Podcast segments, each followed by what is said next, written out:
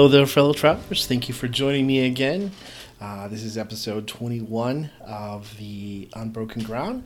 Uh, so excited that you've uh, tuned in, and we're going to continue just talking about uh, the life of Jesus uh, this this month, at least for today. Who knows what the future will bring? Uh, but we'll be in John chapter 2. So um, you can, if you have a Bible, you can turn there. Um, if you want to look that up later, um, it'll definitely be in John chapter 2. So, very excited. This is episode 21. Um, and it will call it will be called saving the best for last um, and yeah just be uh, talking about jesus as he turns water into wine and and what that means for us um, so again thank you for uh, joining um, if you uh, like the podcast, uh, you can always like it and review it on um, iTunes or I, Apple I, I podcast. Uh, that helps get the word out there. Also, if you have feedback, you can always find me on Facebook at uh, Facebook forward slash um, The Unbroken Ground, or you can email me at um, theunbrokenground at gmail.com. Uh, also, you can find me on Instagram.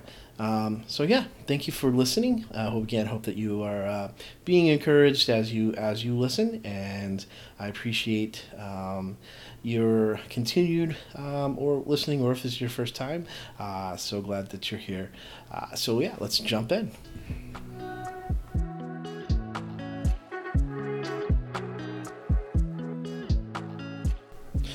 So this week I was scrolling through Instagram and I saw a uh, post about agendas. And basically, the post was I don't remember whose Instagram it was on. Um, I'm sure that if you searched hard enough, you probably could find it. It probably has been reposted somewhere, but I don't know. Anyway, it's that's it's not important who said it or where it was. Uh, but basically, it said that um, Jesus hung out with um, sinners and lost people, not to show that he was um, tolerant and, and accepting them, um, but instead, um, his he didn't have that kind of agenda, uh, but instead he his he came to call people to um, a better life, basically, or, or a more um, right moral life. Um, it, it was the point that that Jesus, yes, Jesus hung out with sinners, but um, it was the idea that we in today's culture, um, both sides try to incorporate Jesus' messages and his life into um, basically support for their uh, agenda that's both religious and political. Um, that Jesus is is not the the point of, by this poster always obviously was that Jesus is not uh, the the poster child for tolerance uh, and acceptance, um, as some people would say. Again, arguing from the idea that that yes, Jesus is love, but but because Jesus is love, that doesn't mean that he is accepting of all of our behaviors. Um, rather, they're coming from the argument of saying that well, Jesus came um, to the earth uh, to point us to a better way, and I think that um, in as in most things that that uh, take a hard um, side and try to to fit it into their box, um, both of them are wrong. Um, I think that the the amazing thing about Jesus is, is that Jesus came and his agenda, yes, was to call us to a better life, but he he hung out with people who were um, not yet following him, who had been had lived ter- terrible lives, who were still living terrible lives. I mean, just last week we talked about Zacchaeus, and and Jesus doesn't say, "Hey, Zacchaeus, get your life together. I'm going to come eat dinner with you." Um, know, he says, "Hey, Zacchaeus, come down out of that tree, because you look silly, man. Come down out of that tree, and I'm because I'm going to your house today." And because because Jesus in his life he notices Zacchaeus he he's aware of him um, Zacchaeus suddenly is like yeah I need to change my life um, and and so I, I don't think that was um, like Jesus' purpose was that he does he came to save um, and but he didn't he, he didn't uh, in fact, he didn't have an ulterior motive of saying like, "Oh, I'm going to get at Zacchaeus' house because if I go eat at Zacchaeus' house, then I can get him to the kingdom." Um, I, I think that's a that's a uh, very reconstructionist way of looking at things of saying like oh well the reason this is this happened because jesus asked it this happened. So jesus had a plan had this agenda all along. It, it wasn't because he just loved zacchaeus um, it was because he knew that if he asked him to come eat with him then he would he would be he would be he would be drawn to change um, and I think that it's hard because Jesus is God, and there's a whole lot there to unpack in that. But I think that it's it's it's easier for us to be like um, Jesus had this ulterior motive because we suffer from that same disease of, of making everybody a project or making everybody a, an agenda. And so um, Jesus was like, no, I'm just living life. And, and the way that I live my life draws people to the kingdom. And, and, and I think that the challenge in that for us, especially for us who are Christians, is to to think about that. Um, we think about like, is the way I live is the way I live my life challenging enough to people who um, don't know Jesus that, that they see it and they want to be more like more like me because they see Jesus in what I do. Um, and, and that is that's and so that is a hard place to live because it's easier for us to be like, well, I'm gonna go at life with an agenda. I'm gonna have a project, and so um, I'm gonna go make friends with people who don't know Jesus, so I can tell them about Jesus, so they can get saved. Um, and and really, there's just this this idea that that that really what we should do is just we should love so well that um, we love people whatever state they're in. Uh, and so you know there's there's this whole like well I want to love the lost people but I, I can't I can't accept their lifestyle I can't accept what they do. I don't want to I don't want to make it seem like I am approving of what they do. And I think that's a hard line to walk. And I think Jesus is able to do that and he calls us to do that, but man, is that hard to walk because we um, we ended up we, we generally just end up on two separate places uh, on the spectrum of of like grace and law um, on on this idea of like hey if you want to be a follower of Jesus, then then you got to get your life together. You gotta you you can't be doing that sin. Um, and then there's like the grace that says, yeah, but if you're even even us followers of Jesus, we still sin. So how do we um, how, how do we live in such a way that balances those two things out. And and I talked a lot about that last week, so I don't want to jump fully back into that. But I just I I think that um, one of the struggles that we have is that we have never fully set aside the law. Um, we like the law. Uh, and and that was the whole thing with like when Jesus was on the earth, um, the people, the religious people, they also loved God's word and the law. They they they they made up laws to f- follow in order to follow the law. Like they they had they interpreted it they they to the nth degree. They were trying to figure out how do we um, do this so that we can follow the law. Because the law is what makes us perfect. Um, and so if we follow the law then we are perfect. And so in, and if we were able to do that um, without sinning without breaking the law then then we actually wouldn't even need jesus. And that really appeals to us as um, our own kind of we want to be our own master and our own God. That we're like, I can control myself. I can live without the law. I because I don't. I can.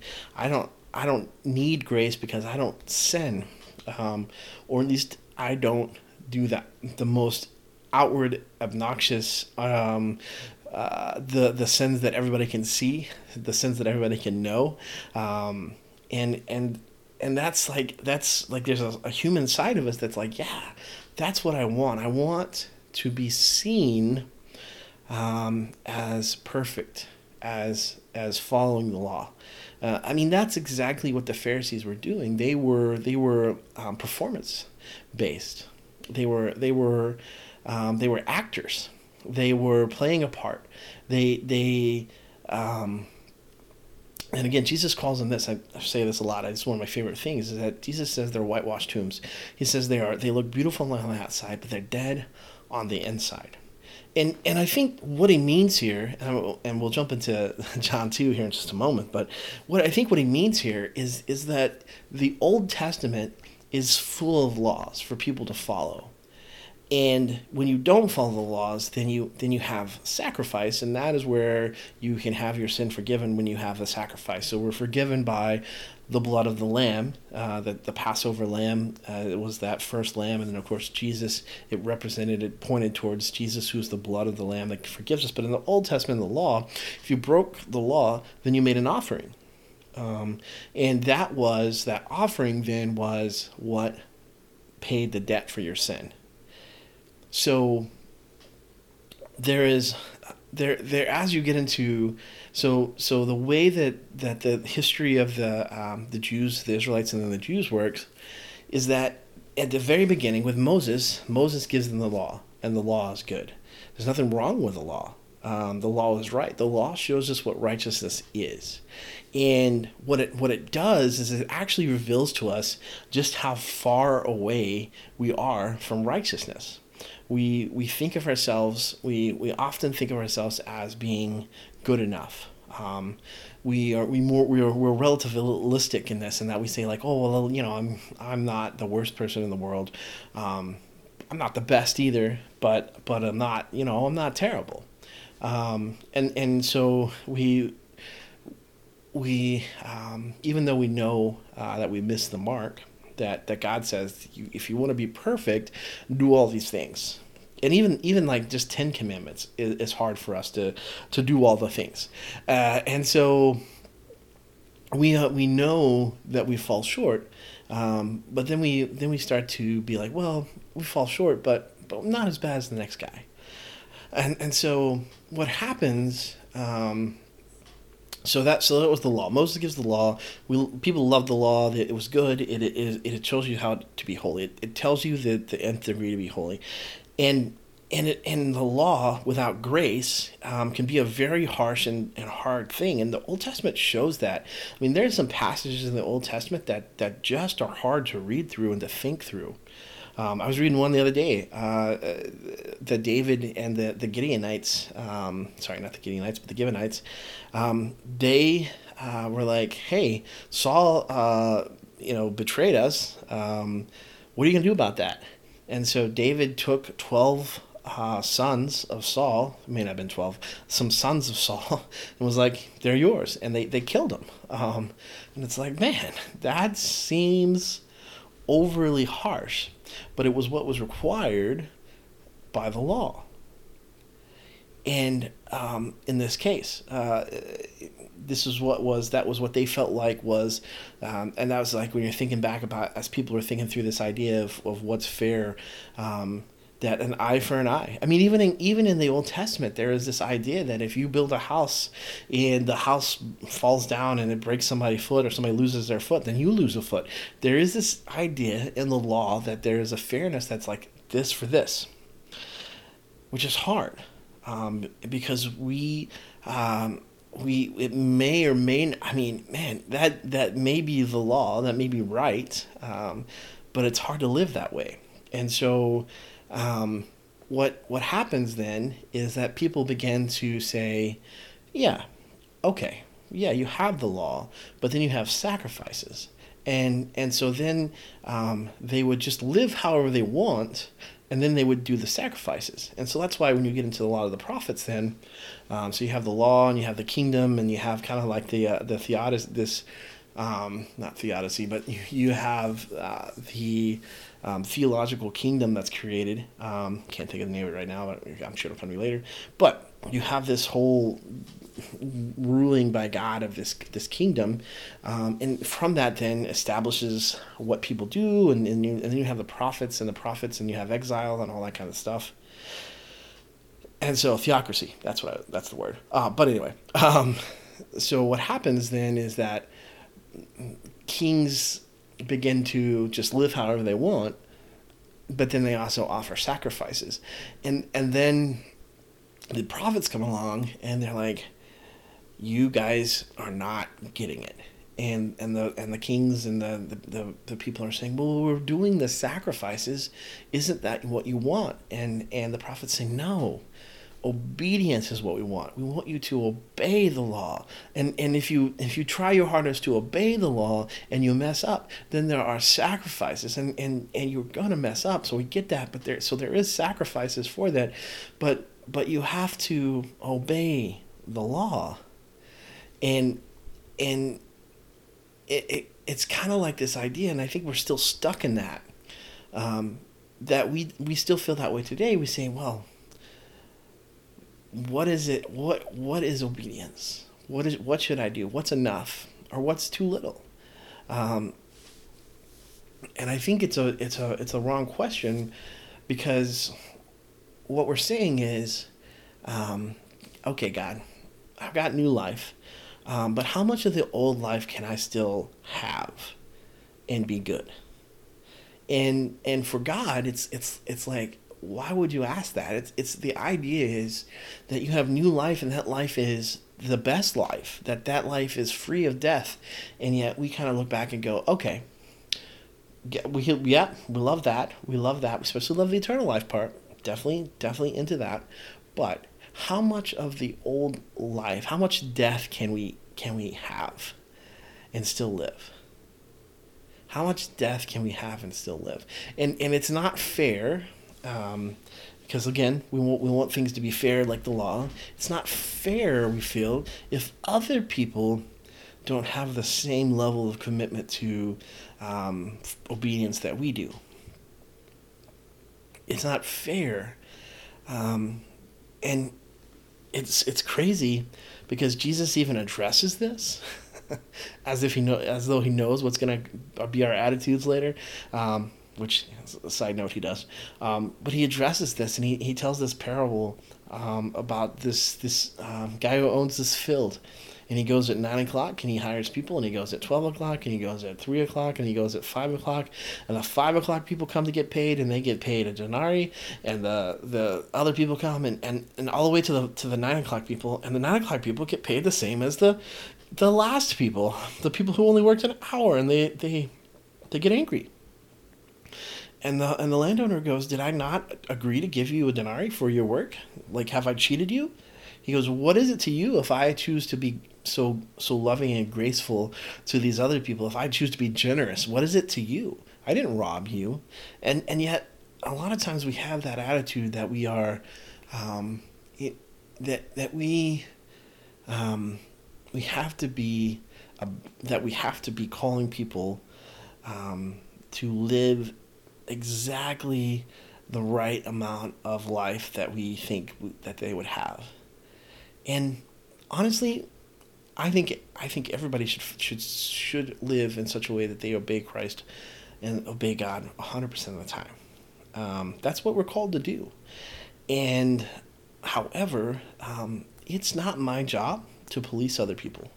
Um, it's my job to, to, to know if I have a brother. Um, so, so if I have a relationship with someone, uh, is to remove the speck from my eye and then go help out a brother, um, to, to, to look at myself. But, but we, uh, we live in a culture that we try to do that um, across um, Facebook or or the, uh, radio waves or podcast.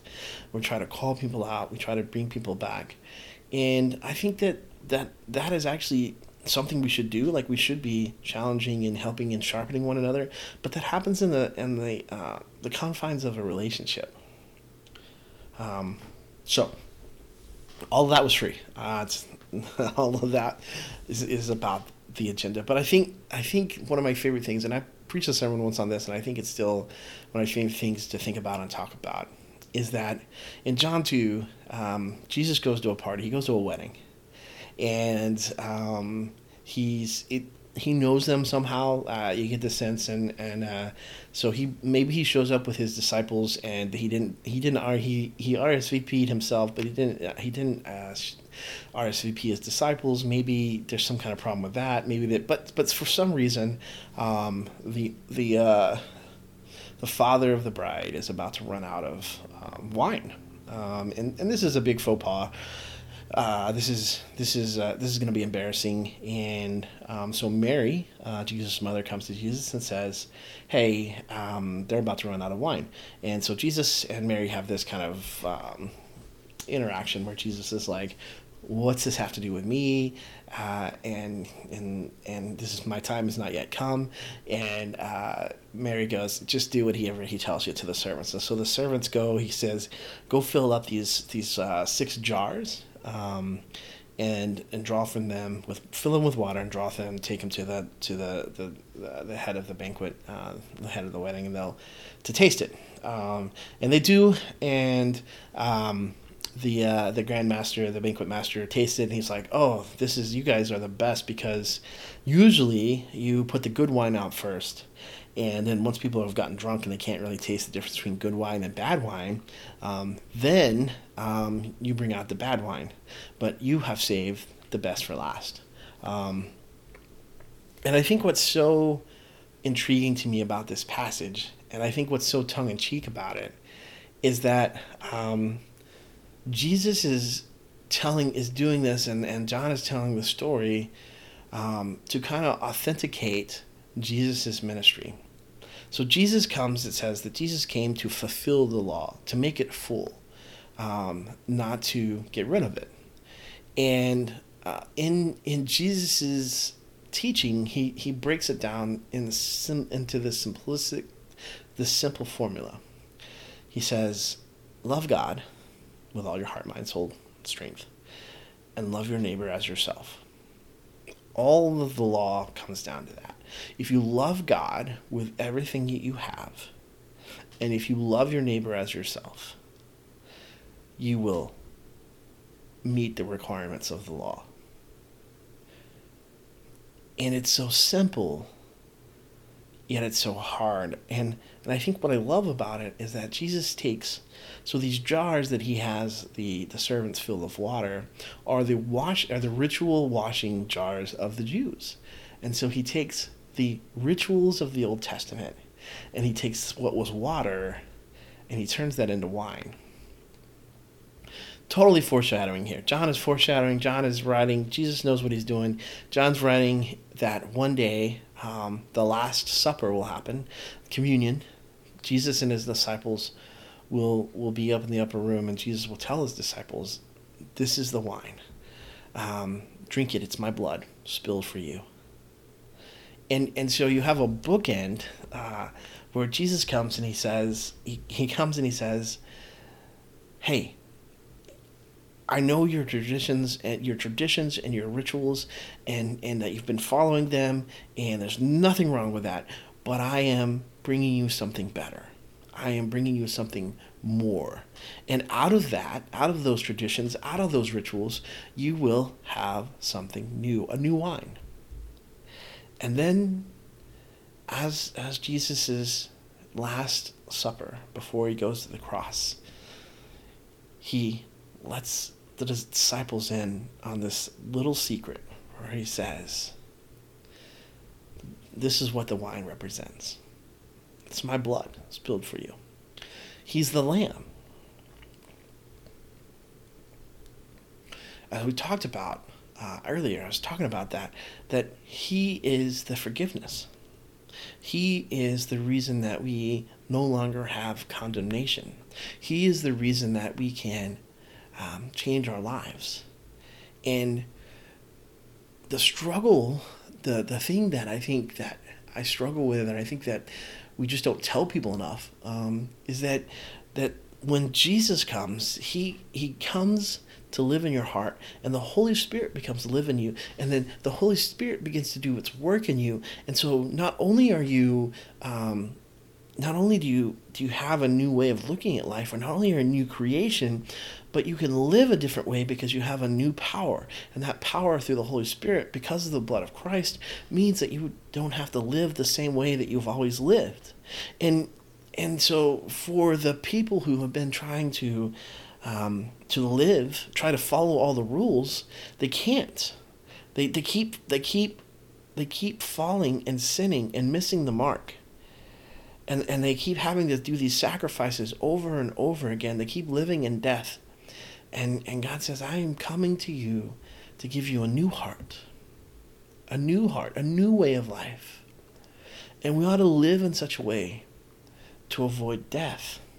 Because death in our life is just, it means the absence of God.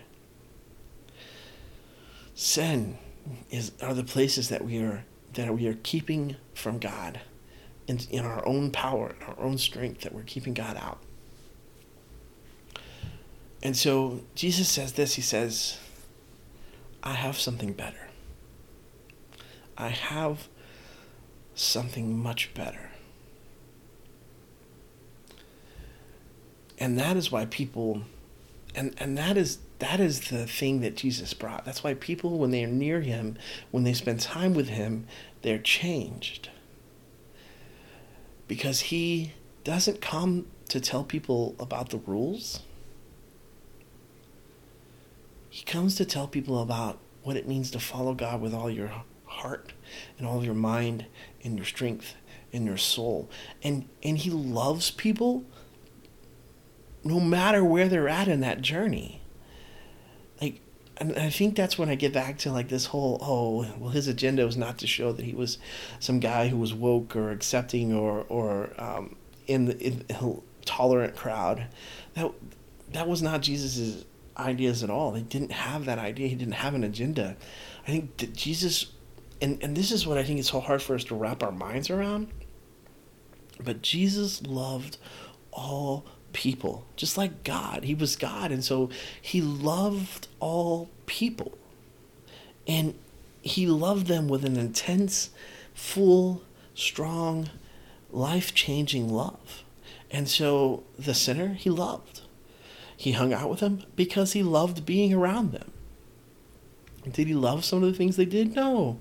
Did, did he see the terrible things in their hearts that, that the sin caused and that the, the life, that the struggle it caused in their life? Yes. Did he did he say, hey, just keep doing that? No. He would say this. He would say, your sin has been forgiven, but go and sin no more. But he loved being around them, not because he was like, ah, gonna change them. I mean, just being around Jesus changed you. Like that was something that I think happened as an automatic benefit of hanging around Jesus. Is that if you spent time with Jesus, you've listened to his words, if you saw his heart, if you got to know him, then you were changed. And and Jesus just loved people. And I think that's such the hard that's a hard balance for us because we don't know how to do that. We don't know how to love people who um, don't live the way we want them to live, who don't don't say the things we want them to say, who who don't fit into the the box of what we think people should be. We don't know how to do that because we are so afraid of it seeming like we're accepting of their behavior um, that that we can't actually love them and and I think that's that's the really um, that's the really hard thing here is that Jesus came for something new and he gave us a new spirit. And and we're still stuck in a lot of ways with the old spirit of saying okay but what rules do i have to follow? All right jesus i, I hear this. You well yes i'm going to get into heaven. I want to be in a relationship with you but what rules do i have to follow? And there are boundaries. I'm not saying they're not there's not but but Jesus is, is, is so much bigger than that. He's so much more than that. He's so much more okay than saying, of saying, like, yeah, I'm to go hang out with the people that people, that into the homes of people who would not normally hang out with. I'm to go to the Samaritans who the Jewish people thought were dogs. I'm going to um, I am going to invite into my inner circle, my closest friends, someone who's going to betray me. I'm going to care for that person. I'm going to love that person. And yet I know they're going to be the person that betrays me. And I think that we just don't have any capacity to understand that. And so we have a hard time um, loving people who don't fit into the box of what we think they should be like. And yet, that's what Jesus is calling us to. I mean, mo- most of the, if you read after Jesus' death and his resurrection, and his as he ascends, he sends us out into the world. He says, "Go out into the world and and tell the people um, the good news." And and that's the, the call that Jesus has for us. But most of the, most of the New Testament is trying to figure out well, what do we do with with the Jews trying to figure out what they do with Gentiles, and the Gentiles trying to figure out what they do with themselves because um, they don't they don't know the best ways to do life and how to love each other and, and how to do church. And Paul is, has to continuously write these letters about this is this is what we're doing and this is how we should do it and and and they just they're they're people uh, and they're just trying to figure it out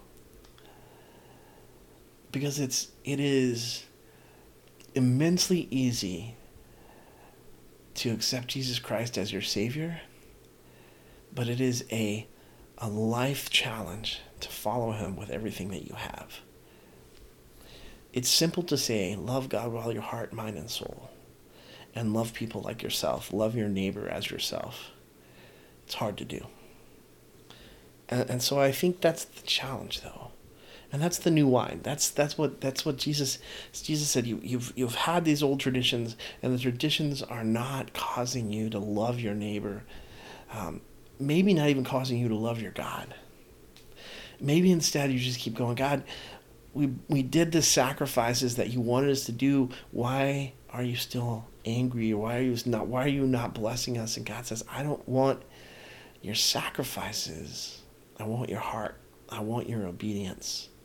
And Jesus comes along and says, Hey, I want to give you a new heart, one that can obey and love God and love people.